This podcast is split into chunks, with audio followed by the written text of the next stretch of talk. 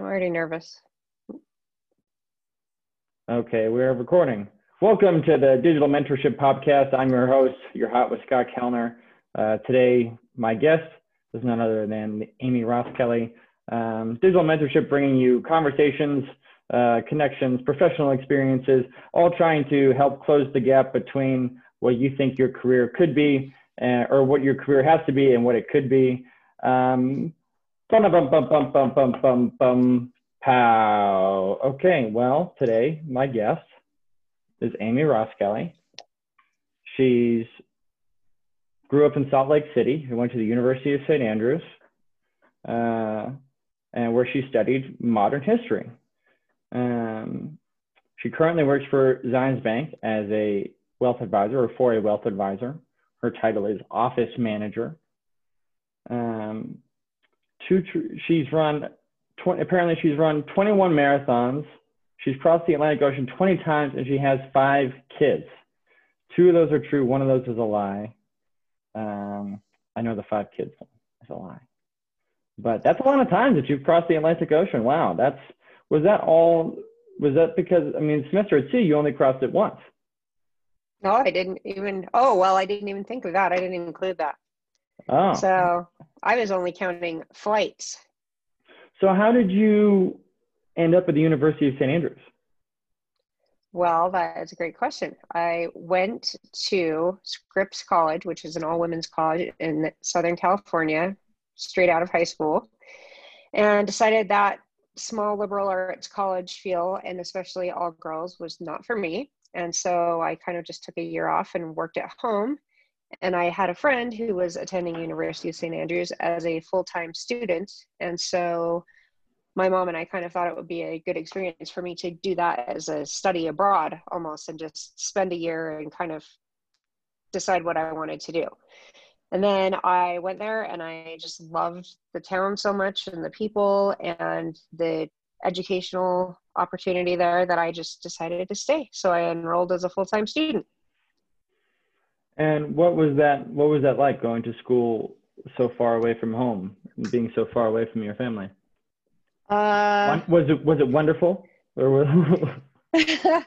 well, uh, you know, it was back in the day when there was long distance, so we had to pay to talk. Sometimes I'd have a thirty or fifty dollar conversation with my mom on the weekends, and uh, there was no like AT and T unlimited uh, long distance at the time or where you pay a, pay a flat rate or WhatsApp or cell phones. But it was fine. And I came home, like, that's why I've crossed the Atlantic so many times. I came home for Christmas and spring break and summer, obviously, every year. So I didn't just stay over there. And I made a w- lot of wonderful friends. And um, funny story, too, my brother, who's three years younger, was started college obviously shortly after I did and I used to take the opportunity to go to the computer lab so we could instant message each other at the outside of the internet on what was called an IVAX. Now, what we do as like iMessage, but I would sit in the computer lab and we'd set a time because he was in California and I was in Scotland that we would be in the IVAX or in the computer labs at our respective universities on the IVAC so that we could instant message one another for an hour because it was free. Wow. Well, that's, um, I've never so, even heard of IVAX. I can't even, I can't even understand. That sounds, that sounds like you and your brother are Google close it. though. So that's great. Um, yeah, we would have so, to Google it because I don't know what it means. so how do you feel like your degree in history helps you with your job? It doesn't at all. It not one at all. even a little bit. No. So how do you how did you get into working in private wealth management? If you studied history, what did you want to be when you got older? Like, did, what did you think about when you were studying history? What did you think about was going to happen? I don't think I did think about it, or I probably wouldn't have. You were just passionate. You were just passionate about history. You liked your teachers. You liked the material. You liked and but it wasn't you knew that it ne- wasn't necessarily something that was going to lead you to a career no i definitely did not or did not plan on that being a career even thinking about being a teacher definitely not up my alley and what else does one do with a history i feel like you'd be such a good teacher though maybe Maybe not. You're funny. No, you know I would not. Um, so yeah, I didn't. I didn't really think about it. But what I did do was during my summer months, um, did I did various like different jobs. One summer, I actually worked on a political campaign for someone who was in Utah running for Senate. Uh, who was that? Or maybe she was. Maybe it was House of Representatives Karen Shepherd. Karen Shepherd. So I worked for her um, and that was on the heels of having worked on Dee Dee Corradini's campaign when she ran for mayor in Salt Lake. So I was kind of active just in that. And then um, probably my probably two different summers actually looking back on it. I worked for my mom's stockbroker at what was then lehman brothers and then shearson lehman brothers and then smith barney because we went through all those iterations while i worked there. And i i kind of had a an interest and passion for that. And so when i graduated i i wasn't going to work for him anymore just because personalities and hiring but i uh, decided to apply at fidelity investments because i thought well at least i can get licensed get my foot in the door get some experience and see if i actually do like this and that kind of set the stage for my whole path what do you think? So, uh, so you started at Fidelity, and then you went to Goldman. Correct. And then you took a break and you did pharmaceutical sales. Pharmaceutical sales. And was that because you were tired of working in finance, or why did you make that that switch? Well, uh, several reasons. First of all, uh, uh, I had three kids at the time, three mm. babies basically, and I had other girlfriends who did that job, and they're like, "This is a perfect working mom job because it's very flexible. It's sales, but and you do have to work from eight to five, but it's also flexible when you have things you need to get done, like go to school programs or soccer games, and or go out to a doctor's office early to make your sales call and then come home and take care of things on the home front. So I I really love that job and I do have a passion for medicine. That's my missed career opportunity. Yeah, we are gonna to, we're gonna get to that. We're gonna get to that. You don't we can uh, you can save that. So and then you you eventually went back into finance though. You went I think you went back to GS. I did. And then I and went then back went, as a part time. I've job shared with a and friend. then and then you were at RBS and then yes. as a manager and then and this whole time you're in wealth management uh, to you know yeah. sort of you know maybe different different areas rbs was more operational and then morgan stanley which was operations and now um, ideally when i'm doing this i'm going to hopefully have like somebody's resume so that like i know you for instance like i know your background but like when i interview somebody i'm impressed with your memory of the timeline and and then morgan, and then morgan stanley, stanley. met and now and now you're at Zions. So so what do you think? You know, let's talk about what you do now. Um, you know, pass is out of the way. We we can pass is done. We what um We're so now you work for private wealth management when you work for a financial advisor. Um, what does what does Zions Bank in general do? Like, what do you feel like the mission of the bank is, and where are you kind of like within that within the the organization as a whole? Uh, okay, well, the bank is definitely a bank, and it's also composed of six or seven affiliate banks throughout the West. I think that's something that's interesting that people don't know necessarily about Zions is that it is like a, a holding company, right? It's like there's like the Bancorp. It's a like Bancorp. Which is like the Bancorp, which is like a, sort of an umbrella entity, and then there's all these little entities underneath it. And Zions is really only one of those, Zions Bank is really only one of those little entities. Right. And so I probably can't name them all, but California Bank and Trust, Nevada State Bank, um, there's Amegy Wealth or Amegy Bank, which is in Texas, actually, Vectra in Colorado. So we have a lot uh, around the Mountain West. And so we have affiliates there and those are all banks but every bank also has a i mean just like we have mortgage department we have loans department we have you know commercial lending all that type of stuff then we also have wealth. So um, that's something that started quite some time ago way before my time called contango.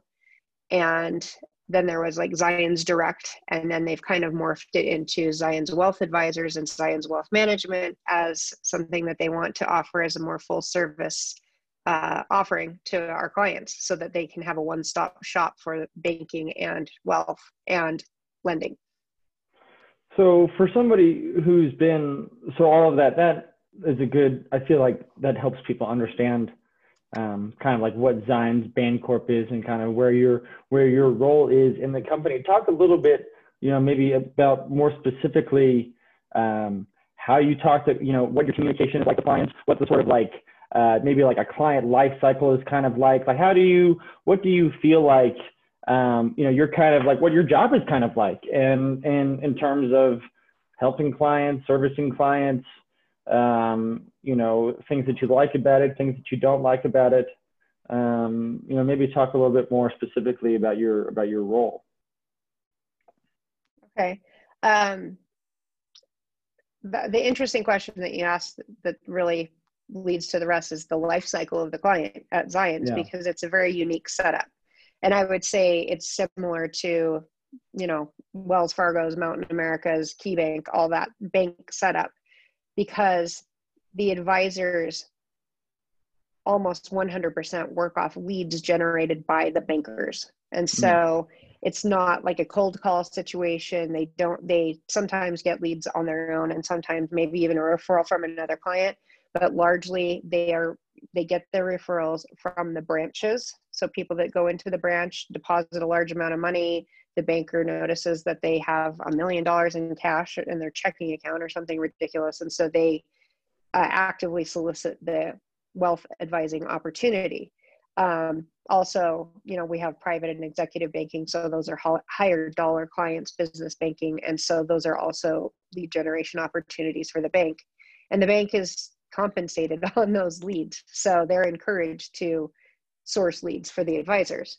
Um, so after they have that banking relationship generally, then the banker will introduce one of the wealth advisors, and that's kind of how the cycle begins. Um, the particular advisor I work for usually will sit down and he's very much into planning for clients, and so that's where he thrives and really adds value. Obviously, wealth building and accumulation, but he loves to plan and um, do cash flow analysis and things like that, which is really great value to clients when they're trying to project what they're going to have going forward and how much they can spend and things like that.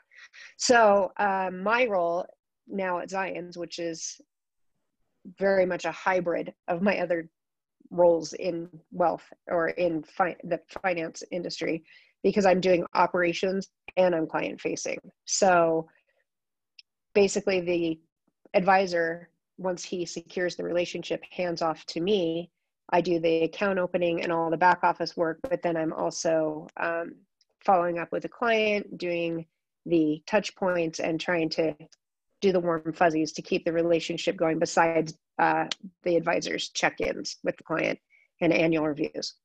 So he does he does all the brains and i do the operations and the uh, warm fuzzy relationship management. yeah, it, sound, it sounds like you almost manage the relationship more than he does, maybe. Oh, we can't say that on this. Podcast. There's no way, and no, he. It's very, very equal, if not more, sided to him. So yeah. Well, that's, so that's interesting. I I like, um, you know, I know. So speaking from my own experience, working for a private wealth management firm, working for an independent advisor, um, generating leads is hard generating leads is hard. And so I think there's kind of, um, you know, maybe a trade off between um, having an affiliation with a bank and some, you know, being able to receive those leads and, and, and not, and not having an affiliation. There, with it's a definite being, pro and con. Like, I mean, what you do know, you, what think, would be, what, what, is, what is your take on that? Like, what do you think, what does the person that you work for think about that? What do you, um, in terms well, of somebody who's thinking about, you know, maybe going into this space for a career as a job, as something that they are thinking about. Should I go the independent track like Scott, or should I go the affiliated track like Amy and Ben? I, I mean, I'm not sure if we should say his name. Uh, we'll just leave it as Ben. And uh, or should I go the affiliated track? You know, with Amy and Ben. Is affiliate? Would you say affiliated? I don't know. Affiliated.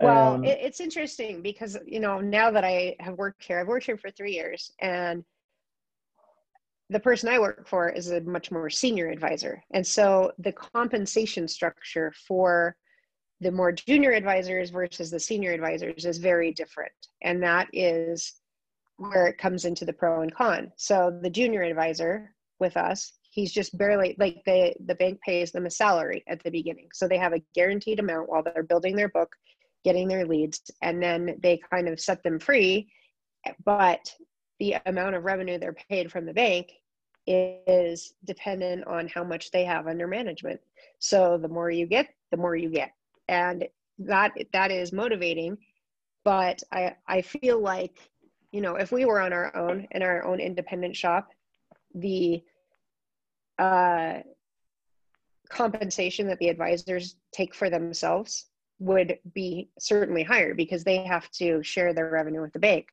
However, then you have to generate all your own lead opportunities. so, yeah. and especially Zions Bank, it's a well known, established institution in Utah, certainly.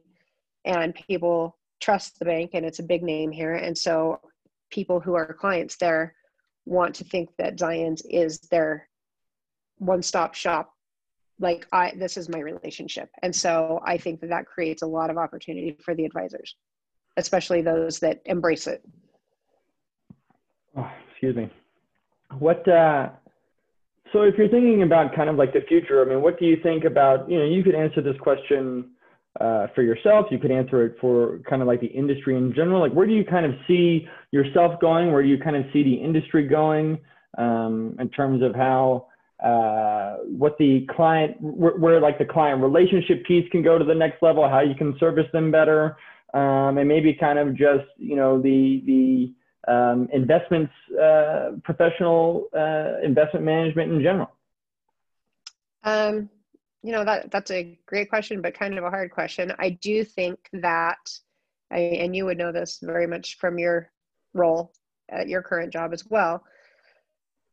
I think people want to do well with their investments but you finally get to a point a they're too busy with their current jobs to make you know it can be like a full-time job trying to figure that out if you really want to research things. And people also want the expertise that uh, a financial advisor can offer them because it doesn't just mean stock picking or portfolio picking. It's like i said it's the overall picture of like let me get you in touch with an estate planner. Let's get you in touch with a cpa to maximize your tax situations. Let's make cash flow plans. So you can figure out if you're going to be able to buy this boat or this uh, you know second home or whatever it is. And so I think that that's the value of having an investment advisor versus trying to go it on your own and pick your own stocks. Um, people have a hard time, I think, biting off paying a fee, but once you see your return, you know, even less the fees, I think that people get more comfortable with that and also feel like they're getting a value for what they're paying. So um, that's as far as what I think the value is and what people are willing to pay for. Um, where do we see ourselves going? I, th- I just know that the advisor I work for wants to grow his book quite exponentially, but he's not planning to do it with smaller accounts. He definitely wants to go after bigger things so that he has fewer clients with more assets under management. Um, for me, that just makes me busier and more relationship management it also, um, because I am on a, I'm fortunate to be on a revenue share platform. I'm paid a base salary by the bank, but then I'm also paid a percentage of revenue um, that the advisor gets. And so the more money he gets under management, then that also helps my bottom line. So that's just my unique situation. Uh, well, that's great. Thank you so much for for that insight. I guess um, you know uh, if you were going to be giving advice for somebody who um, maybe wants to be a financial advisor or is thinking about pursuing a career in financial operations, what um, you know, maybe what advice would you have for that person? Um, you know, that's like still kind of in college and maybe trying to figure that out, and um, you know, maybe what uh, uh, oh, I forgot what I was going to ask. Ask that, you know, what advice do you have for them? And uh, yeah, let's just go with that. Okay. Um, I mean, I do, I feel like when I was answering your questions, just kind of preparing for this um, conversation, looking back, I definitely feel that I wish I had more guidance, but I don't even know if any of us are open to guidance when we're 16 and 17 and you know, you don't know that you don't know anything until you're like 25, right? So I feel like the experiences that I did have like on my summer jobs or even high school jobs, I think what that helps you do is know what you don't want to do. like I definitely know I don't want to do this, whatever it is. So I think that those things are valuable. Um, I I think you know, like because you've had a friend go through the same process that I went through. I do feel like doing the fidelity or the um, you know, even though it kind of sucks, like the call center experience, or even yes. shout out to shout out to shout out to Dylan Ducanish, by the way, real quick. Oh, yeah, yeah, I was talking about Dylan. Yeah. But I think it's a good way to it's a you get your licenses. B you get a ton of client facing experience. C like in the role that Dylan did and what I did at Fidelity when I worked in our premium services, you get sales experience because you're trying to bring in assets to the firm, or in Dylan's case, probably sell bonds or you know whatever. So you get a lot of good hardcore experience, and I feel I, I do feel like every I used to feel like this at Goldman Sachs. Like every one of those, or uh, maybe even at Morgan Stanley, like every one of those kids working there, they should have had to work at Goldman or Fidelity to get some work ethic and understand like you have to be here on time, you have to work a certain amount, and you have to produce, or you know, it's not going to work. So I feel like those were good experiences for me personally and for Dylan. Um, you know, definitely working at Goldman is a, a trip in the financial industry because it really infuses you with hard work you know and uh, trying to work your way up and definitely having to put in time you know it is it is no joke there. And it's great for someone who's young right out of the gates to learn how to work hard and then take that experience and translate it into a new position. So it's hard but i would say it's a good thing too So you feel like the experience that you got at Fidelity and the experience that you got at Goldman were both great ways for people that are thinking about pursuing a career in financial services uh, to start. To start, yeah, to get licensed because a lot of places like Zions, I had the role I'm in. We had to have, I had to have a license, and unfortunately, I had let those lapse. But they felt confident I could pass those exams because I had already done it once, although it was quite some time ago. But it's much easier to just get those licenses at a place like Fidelity where they have a class for you. Your time is dedicated for that instead of having to work all day, come home and study for four mm. hours and no one really giving you any guidance if you don't know what the heck you're doing. So I think that was a great way just to find out is is this for me? And you know, we would say the majority of people know a call center is not for them, but it's a good place to learn the ropes and how to communicate and you know those types of skills um, well, Amy, thank you, thank you so much. If people, um, if any of our listeners, I know are, it's kind of geared towards like younger people, but it's possible that they might have some money and could be, and you know, could be uh, possible clients. How can people uh, get in touch with you, get a hold of you? Uh, you know, social media. Uh, how, how, what's the best way to connect I'm, with you? I'm on, I'm on LinkedIn, so that would probably be the best place, as people can find me, Amy Roskelly, on LinkedIn at Zions Wealth Advisors. Um, okay, well that, that's so send great. me a message, or if you have any questions, I'm happy to answer them. Um, wonderful. Well, thank you, thank you so much for for joining uh, Digital Mentorship and sharing sharing your your information with us about your career. And um, thanks you know, for having me can, on your show. I, I, hope we can do it again. And uh, I love you. I love you too. We should fix your office. It doesn't look very good. Yeah, I don't know if this is where I'm gonna do. I'm gonna stop recording. Uh,